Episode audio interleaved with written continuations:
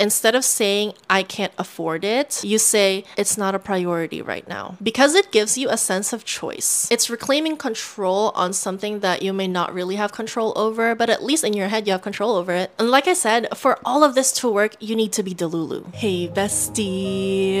Welcome to the Spoiled Girly Support Group podcast, where we talk about how to get that bag while also securing your own bag. I'm your host, Elle, and let's get into it. On today's episode, we are talking about how to live in abundance during a recession. I don't know about you, but I feel like we're getting mixed signals right now. I Google, Are we in a recession? and a lot of major news outlets say that we are not in a recession in the strict sense of the definition of a recession, but we are probably headed into one. And what even is a recession anyway? A recession is a significant, widespread, and prolonged downturn in economic activity. A common rule of thumb is that two consecutive quarters of negative gross domestic products (GDP) growth mean recession. It is a significant, pervasive, and persistent decline in economic activity. and how it affects the average person like you and me, regular, regular people. A lot of us experience prolonged job loss because of economic pullback by employers. And apparently, we're not in this stage yet, but we may be headed into this stage.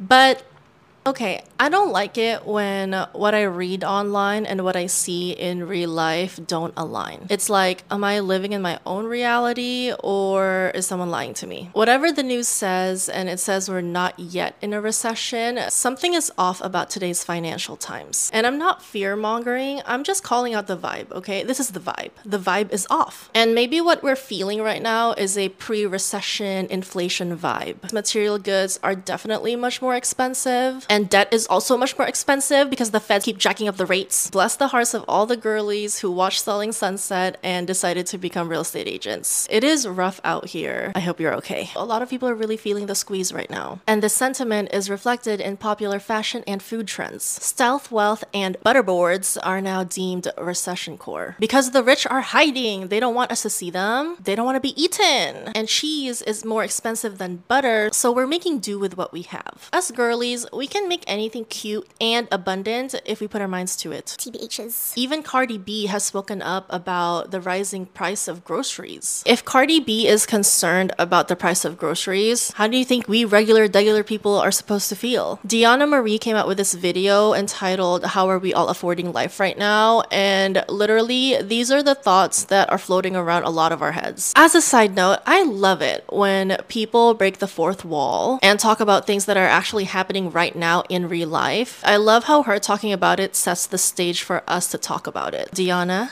thank you. With all that being said, even if we're not officially in a recession, the money vibes are off. And it is throwing us girlies off. And with the recession looming over our heads, this is what we're gonna do about it. We already covered financial literacy in a couple past classes, so if you missed those classes, check it out. But let's talk about how to live in abundance specifically during a recession. So I did some research, aka a quick Google search. How to prepare for a recession. And I thought this article by Sarah Foster made a lot of sense, so I will link it in the description below. I'm not gonna bore you with a regurgitation of whatever she wrote in that article, but we're gonna take this video in a more mindset direction because I feel like these are the things that I don't really see people giving out advice about because a lot of the personal finance advice, they're great if you are a 100% perfectly rational being. But as humans, we're not rational beings. We are driven a lot by emotion. So, in a way, we really need to control our emotion or perceive that we have control over our emotion so that we can perceive that we have control over our reality. These are the mindset shifts that we can make to live in abundance when we are surrounded by financial turmoil, financial anxiety, and just when the money vibes are off. For when we are feeling the financial pinch, like a little pinch or a big pinch, whatever it is, this is for those times. It's for maybe when we ourselves are not feeling it, but other people around us are. This video is for all the girlies who are not feeling the money vibe right now. Here's how to live in abundance during financial uncertainty. If this whole video could be summed up, it's being Delulu is the Salulu. Number one, the narratives that we tell ourselves about money, they have to be positive ones. However bad things are, if you create a negative narrative about it in your head, it'll just make it worse. And before the no nuance Nellies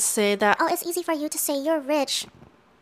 I'm telling you this as someone who experienced financial insecurity. This is not coming from a place of being out of touch, okay? I've been through it and I really wish I had these mindset shifts with me when I was going through it. But it looks like we're headed into a recession, so we're all gonna go through it together. So Yay. Anyway, the narratives that you tell yourself about money, they have to be a positive one. Obviously, stay in discernment. Okay, I want you to be delulu, but positively delulu for yourself. So if your delusions are harming you, then I don't condone that. Catastrophizing, blowing things out of proportion, perceiving money as the root of all evil. Even if it's true, these negative narratives around money in your head will perpetuate the negative narrative of money in your real life. So what's in here will go out into your reality. So you need to perceive money in a positive way here so that money will be positive in your real life. You need to be so delulu and reframe your mindset to think that money is good. Money is good, you are good, and you are meant for each other. Money is free flowing, you are free flowing, and you will flow into and around each other. A current lack of money is like the pulling back of an arrow. It's just getting ready to propel you into abundance. How can you perceive true abundance when you have not known scarcity? And here's a mindset shift that changed my life when I started doing it. Instead of saying, I can't afford it, you say, it's not a priority right now. Because it gives you a sense of choice. Like, yeah, I have the money, but I choose not to buy something because I have self control. never mind that you can't really afford it, you know, but just say that to yourself. Like, I can choose to, but I choose not to. It's reclaiming control on something that you may not really have control over, but at least in your head you have control over it. And like I said, for all of this to work, you need to be Delulu. Because whatever is in your Delulu world, keep being Delulu, positively Delulu in ways that benefit yourself, and just stay in that abundant mindset, and you will make your Delulu life your real life. And this brings us to the second point do your Delulu days. I introduced the concept of Delulu days in this class. If you missed it, check it out. Basically, your Delulu days are days in which you engage in the activities that are normal for future you. You start with one day, and then two, and three, and then before you know it, your Delulu days have become your real life. For example, let's say that you are feeling the money uncertainty vibes. Keep doing your Delulu days. I don't care what the boomers say, you skipping your daily Starbucks will not help you buy a house. It just won't. Like, how much is a daily Starbucks habit? Let's say $5 a day, okay? 150 bucks a month. If you save 150 bucks a month, you will still not be able to buy a house, okay? So get your Starbucks. Go get your little treat. Obviously, use your discernment in this, but whenever you give yourself, you allow yourself these little treats, things that make you feel rich, things that make you feel abundant, you will live in abundance and you will make decisions out of abundance. And decisions made out of abundance tend to be better long term decisions. Let me introduce you to this concept that I made up. It's called value based spending. Basically, you spend however much you want on things that you value most and you cut back on things that you don't value as much, things that don't make much of a difference in your life. For example, some girlies don't ever buy luxury goods, but they travel like three times a year, or vice versa. So you just spend more on things that really make a difference in your life, things that are very important to you, and every other aspect of your life can just be minimized because we do not care about things at the same level at the same time. Like there's one, two, or three things that are most important to us. We just don't have the space to appreciate everything at the same level. So by spending a lot more on things that actually make a difference in your life and uh, skimping on everything else, you just feel like you're getting more out of your money. And this all begins from developing your own personal value system. What makes sense to you may not be the same things that make sense to other people. People will not understand why you prefer to spend more of your money on one thing, but then you don't understand their value system either. Who spends that much on X category? You know, like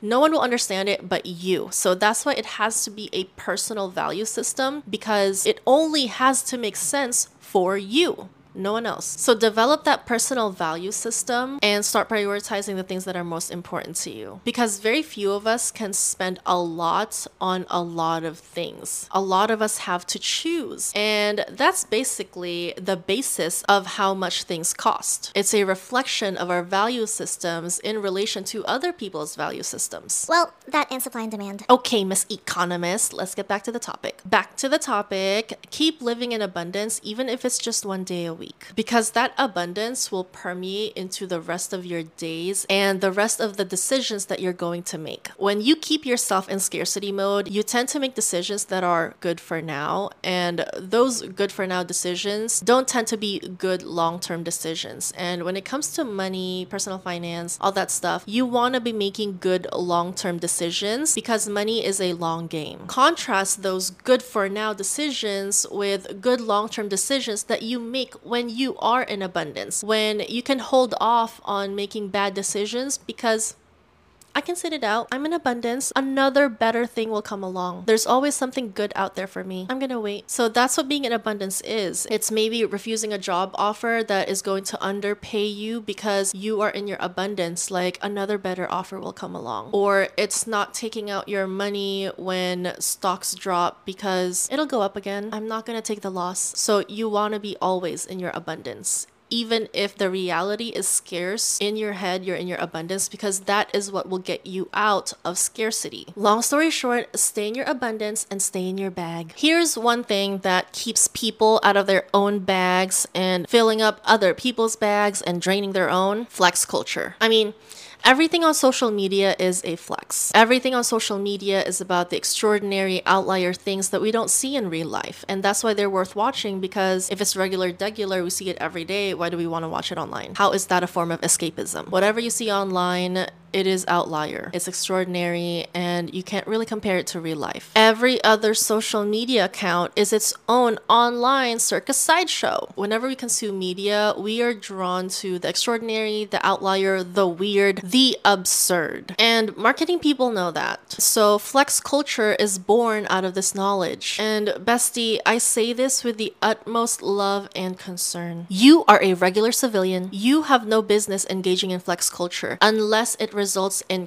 concrete positive outcomes for you, way beyond likes and comments and shares. If the metaverse doesn't affect your real life positively, it's useless, okay? If it doesn't communicate shared values with the people who you desire to populate your dream life, you're wasting money. So can we not? And here's something that will help you quit flex culture once and for all. Do a media blackout of things that tempt you to participate in flex culture. Stop consuming things that make you feel bad about yourself and things that offer you a temporary solution to making you not feel bad about yourself because a lot of the times especially when it really sets you back financially you think that oh this one item will make me feel good about myself but then you look at your credit card bill and it's like Okay, so can we not? We want to live in true abundance, and a lot of it has to do with not wanting a lot of stuff. I just feel like that's been so freeing is not wanting a lot of stuff because then you feel so rich. When you stop wanting a lot of stuff, you feel so rich. And I hate to be that person to tell you, but it's true. I practice what I preach, okay? I quit luxury corn content. And if you don't know what luxury corn is, yes,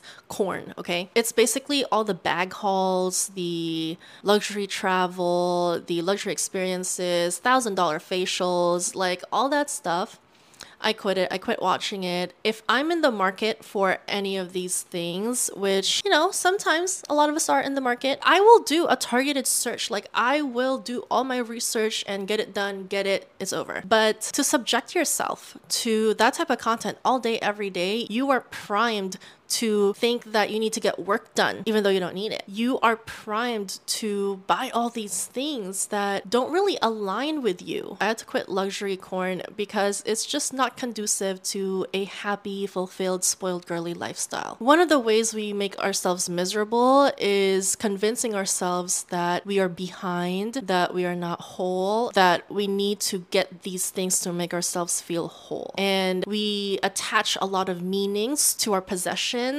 and all these things they say nothing about you okay maybe you have good taste but these things don't say a lot about you. You say a lot about you. How you present yourself to others, how you treat others, how you talk to others. That says a lot about you. I highly, highly recommend quitting luxury corn content, especially in the financial times that we are in. Like, you're making yourself sad for no reason. Also, I love seeing the girlies live their best lives. I really love it for them. Keep doing them. But for me personally, I gained so much of my happiness back when I stopped consuming things that I know are outlier, but then it makes me feel like they're my peers and I'm behind because I don't have that. You know? So highly recommend quitting a luxury corn. Let me tell you something about human psychology. We are relational beings, meaning we gauge our status in society, we gauge how we perceive ourselves in relation to other people. We compare ourselves to our immediate peers. But when you're on social media or regular media, you see these people, you maybe share the same age group as them, like the same life trajectory. They're always in your face, like you're watching them. And you think that they're your peers. They are not your peers, okay? Whenever you see someone on social media, they are not your peers. They're outliers because there's so many creators online. And for them to enjoy success, for them to take up your attention multiple times a day, they're outliers. People on social media are not your peers. You are comparing yourself to the people who market themselves as the best in their fields, as the best at being a 20 year old, the best at being a 30 year old, the best at being a mom, the best at being a working mom, the best at being a young mom. You're comparing yourself to these people who are the best marketed people for their fields. And then you wonder why you feel bad about yourself. So stop comparing yourself to outliers. Everyone's like, oh, Stop comparing yourself to other people. but that is literally how we are built. We are relational beings and we gauge how we are doing in life compared to other people. That's just how it is, okay? That's how we're built. And instead of telling people to go against their psychology, to go against what they were built for, just work around it, okay? The people in your real life, your friends, your cousins, your family members, your classmates, they are your peers, not the people on social media. Speaking of peers, this brings us to the next point. Avoid people whose money habits do not align with yours. People from different tax brackets can definitely still be friends, but I'm not talking about that. I am talking about people who may not have the same spending and saving habits as you, people who tend to make bad money decisions, people who have a YOLO approach to money, people who at their ripe old age are still not thinking about retirement, people who are still participating in pointless flex culture. Like there is useful flex culture, like I said, if you want to display shared values with the people you want to market yourself to, understandable